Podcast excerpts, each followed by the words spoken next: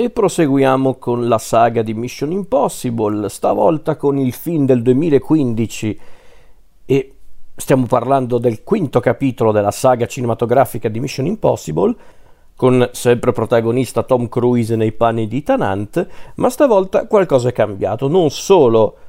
il nome dietro eh, questo film è diverso rispetto a Protocollo Fantasma, ma c'è un vero e proprio cambio di rotta anche per quanto riguarda lo stile narrativo, non, non radicale come cambio di rotta, però c'è. Perché infatti stavolta dietro questo film e quelli successivi di Mission Impossible c'è il nome dello sceneggiatore e regista Christopher McQuarrie. Christopher McQuarrie, per chi non lo conosce, è un noto sceneggiatore, soprattutto sceneggiatore, ma da qualche anno è diventato anche regista noto soprattutto per eh, sceneggiature di film eh, quali I soliti sospetti, per cui peraltro ha vinto anche il premio Oscar, ma anche per eh, alcuni film di Brian Singer come Operazione Valkyria e non solo, ma poi ha anche sceneggiato film come eh, il, il, film con, sempre con Tom Cruise Edge of Tomorrow ha sceneggiato anche il film di Alex Kurtzman La mummia però vabbè si sa eh, non si può sempre fare eh, film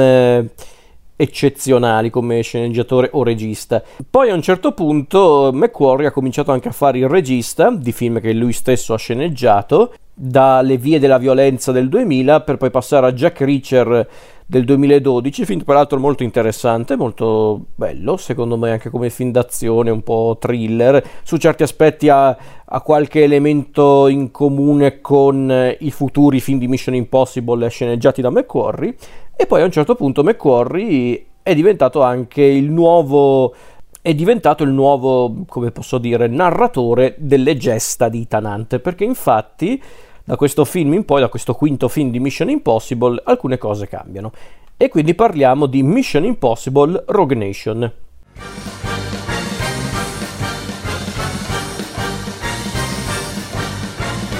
Con protagonista sempre Tom Cruise nei panni di Tanant, ma vediamo in scena anche l'immancabile Ving Rhames nei panni di Luther e ormai dei volti ricorrenti della saga come Benji, interpretato da Simon Pegg, e William Brent, Jeremy Renner, che avevamo già incontrato in Protocollo Fantasma,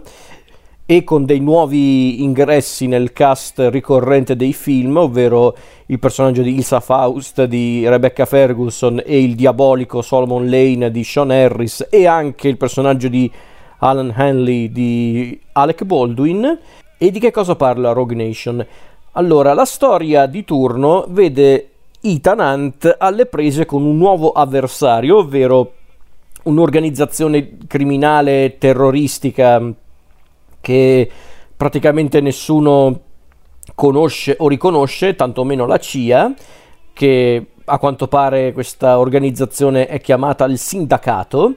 e Ethan Hunt è, è ossessionato da questo sindacato, lui è convinto che il sindacato esista per davvero e vuole convincere i suoi superiori che questo sindacato c'è e che può essere molto pericoloso e che bisogna fermarlo il prima possibile. C'è solo un problema che il sindacato è molto organizzato, è molto potente, tanto che conosce addirittura tante direttive, tante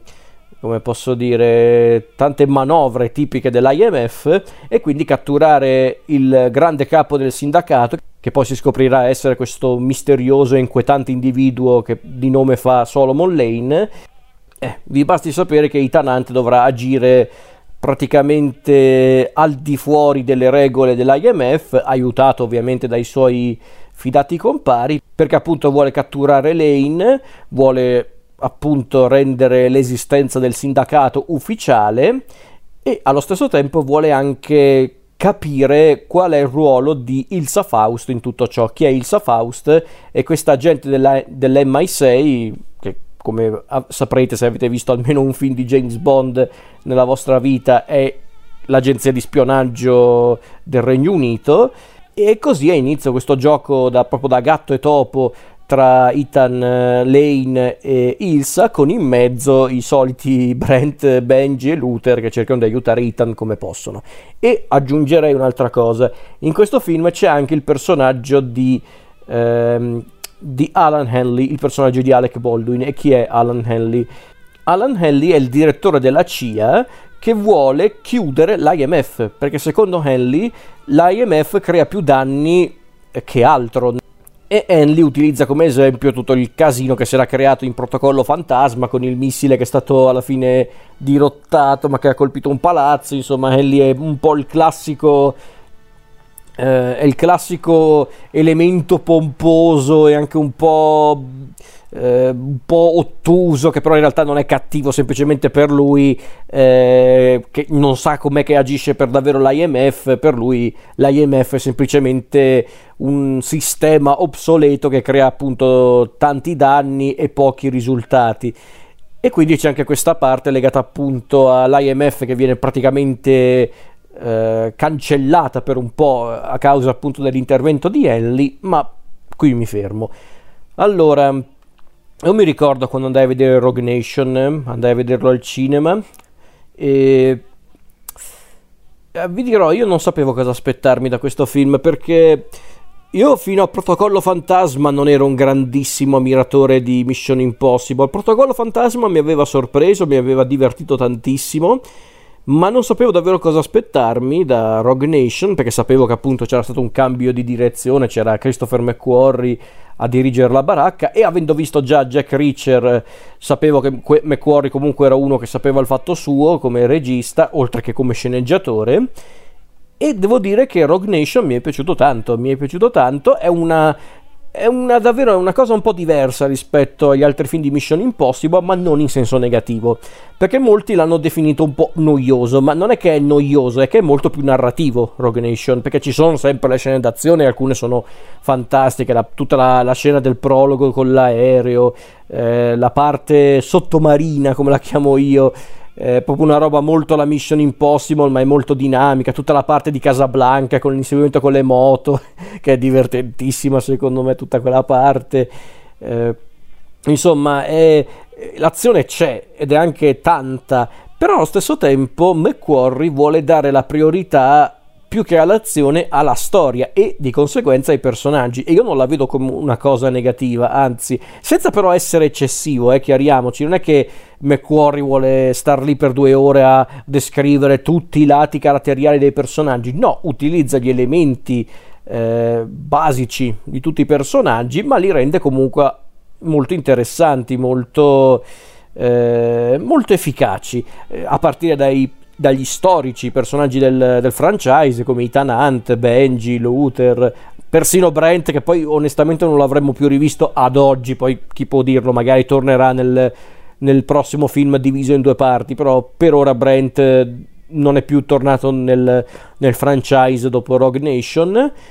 Eh, anche se a dirla tutta, riguardando il film più volte, ho avuto l'impressione che McQuarrie si è divertito di più eh, con eh, i personaggi creati appositamente per la storia, con i personaggi nuovi, che in questo caso sono Ilsa Faust, Henley e Solomon Lane. E in effetti sono la migliore novità della, della serie in generale, ma soprattutto di Rogue Nation, perché perché Ilsa Faust finalmente, e ripeto finalmente, porta una presenza femminile efficace in Mission Impossible, perché c'erano già delle protagoniste femminili interessanti dei film di Mission Impossible, ma erano quasi sempre un po' le come posso dire, le, le presenze femminili di tour, erano un po' le, l'equivalente delle Bond Girl di 007. In questo caso invece Ilsa è un personaggio concreto e forse il personaggio più complesso del film, quello che ha in un certo senso anche il percorso più travagliato e il fatto che poi McQuarrie l'abbia voluta recuperare sia in Fallout che nel prossimo film, quello che sta per uscire nel 2023 che è tipo Dead Reckoning,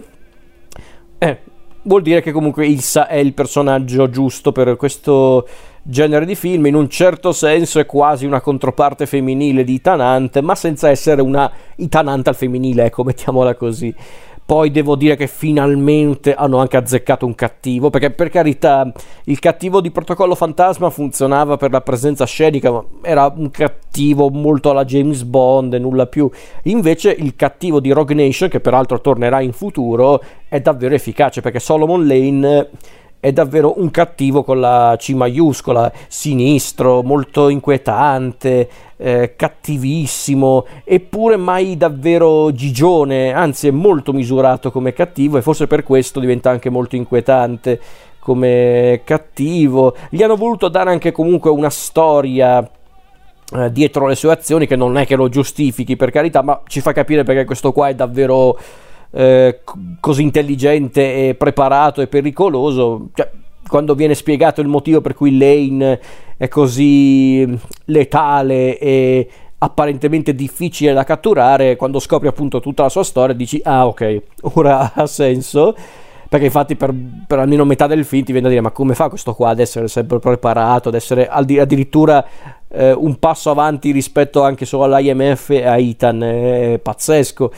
e il fatto che abbiano voluto prendere un attore che magari all'epoca non era noto come oggi, forse neanche oggi in realtà è molto noto, ma che è davvero bravo, e stiamo parlando di Sean Harris, noto attore britannico che avrete visto in alcuni film come per esempio Prometheus di Ridley Scott, eh, oppure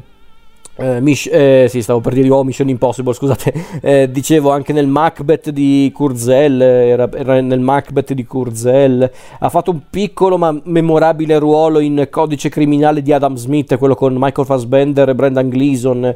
Eh, quindi comunque è un attore davvero davvero davvero affascinante che poi ha una, ha una fisicità incredibile molto riconoscibile, quindi perfetto per eh, il personaggio di Lane, quindi un cattivo m- abbastanza insolito per la saga di Mission Impossible, ma per questo molto efficace e sono contento di vederlo ancora in circolazione perché infatti lo rivedremo in Fallout e secondo me lo rivedremo anche in Dead Reckoning, magari non nella prima parte, però secondo me tornerà anche nel settimo film. E cos'altro posso dire? Una cosa che mi ha colpito di Rogue Nation è che McQuarrie ha voluto dare, come dicevo prima, più spazio alla storia e mm, ai personaggi e non la vedo come una brutta cosa. È sicuramente una cosa che lascia basito lo spettatore abituato ai primi film di Mission Impossible e forse il film successivo Fallout cerca di essere un po' più in linea rispetto a Protocollo Fantasma e ai film precedenti senza però rinunciare comunque alla parte narrativa, ecco, mettiamola così. Anzi, vi dirò di più, forse Fallout voleva essere ehm, voleva essere più incentrato sull'aspetto psicologico di Itanante più che sulla storia vera e propria. Mentre invece Rogue Nation voleva appunto raccontare una storia intrigante, una storia che sembra più ricollegarsi al thriller di spionaggio piuttosto che al, al film d'azione puro e semplice. E quindi c'è questa storia che parla appunto di certi elementi corrotti dell'MI6, l'idea di questo, eh, di questo gruppo eh, ancora più segreto che, che voleva coinvolgere tutti gli ex criminali, gli ex agenti creduti morti per, per creare appunto una sorta di, appunto, di sindacato per diciamo fare i lavori sporchi delle agenzie segrete, insomma c'è questo discorso che riguarda la sicurezza nazionale, cosa è lecito, cos'è non lecito, cos'è giusto, cos'è sbagliato, cos'è bene, cos'è male, perché no? Quindi c'è questo discorso molto interessante che peraltro è molto in linea con certe tematiche che caratterizzavano i film di James Bond dell'epoca e vi dirò di più, secondo me eh, Mission Impossible eh, è stato molto più lungimirante di 007 su quell'aspetto, nel, nel sapersi rinnovare senza però rinunciare agli elementi tipici della saga, perché vi dirò, eh, e non è un caso tra l'altro, perché infatti eh, nello stesso anno di Rogue Nation, nel 2015, uscì anche il film di James Bond, Spectre, quello di Sam Mendes, che era un diretto proseguimento di Skyfall e degli altri film con Daniel Craig eh, nei panni di James Bond. E vi dirò, facendo un confronto tra Rogue Nation e Spectre, io ho preferito molto di più Rogue Nation, pur apprezzando Spectre, perché perché hanno voluto fare una cosa interessante con la saga di James Bond, ma forse è stata una presa di posizione talmente marcata, volontaria per carità, ma marcata, che a un certo punto non mi ha convinto fino in fondo. Si è notato soprattutto nell'ultimo film con Daniel Craig, No Time to Die. E non è che è una cosa che io critico, ripeto, ci sta che vogliono anche cambiare un po' eh, lo stile dei film di James Bond, è anche giusto dopo tutti questi anni. Però a un certo punto non erano neanche più del tutto dei film di James Bond, non so se riesco a spiegarmi. Mission Impossible invece tutto sommato È una saga che sì è mutata nel corso degli anni, ma non ha mai tradito la sua natura. Forse perché a differenza di James Bond, o perlomeno dei James Bond degli ultimi anni, non ha mai avuto neanche particolari pretese. In un certo senso i film di James Bond in quello hanno un po' peccato perché hanno voluto rendere James Bond un personaggio un po' più tridimensionale, hanno voluto rendere la storia più cupa e sempre più drammatica. Erano film anche quelli di James Bond degli ultimi anni più cupi anche a livello visivo, ma anche per le tematiche che affrontavano, che per carità è una cosa che ha fatto anche Mission Impossible assolutamente. Però forse Mission Impossible ha capito anche una cosa, puoi variare qualche elemento, puoi eh, eh, diciamo anche sbizzarrirti un po', ma devi anche ricordarti di una cosa, è Mission Impossible, bisogna soprattutto divertirsi. Il che non vuol dire trattare come un idiota lo spettatore, però devi anche saper divertire lo spettatore e su quell'aspetto Rogue Nation è, è riuscito molto più di Spectre secondo me. E ripeto, non è che devo fare il paragone per forza, però era per dire, visto che comunque Mission Impossible è da sempre considerato il cugino americano di, di 007, quindi secondo me il, il, paragone ci può anche stare. E poi ripeto, McQuarrie si è dimostrato un regista molto capace, oltre che uno sceneggiatore molto abile, ma fin lì nulla di strano, però anche come regista molto abile, ha una regia molto sobria e molto efficace. Ci sono delle scene anche molto carine che omaggiano anche certi registi del passato come Hitchcock, come per esempio tutta la scena del, del del teatro di Vienna che sembra quasi ricordare un po' l'uomo che sapeva troppo di, di Alfred Hitchcock. C'è proprio una citazione anche molto palese, secondo me, eh, di, dell'uomo che sapeva troppo di Hitchcock, quello con eh, James Stewart e Doris Day. Quindi il film mi è piaciuto, il film mi è piaciuto tanto. E secondo me da Rock Nation in poi la saga di Mission Impossible ha preso la strada giusta per rinnovarsi ma allo stesso tempo non tradire la natura del, dell'intera saga per rendere il tutto interessante e sempre piacevole da guardare, specialmente al cinema.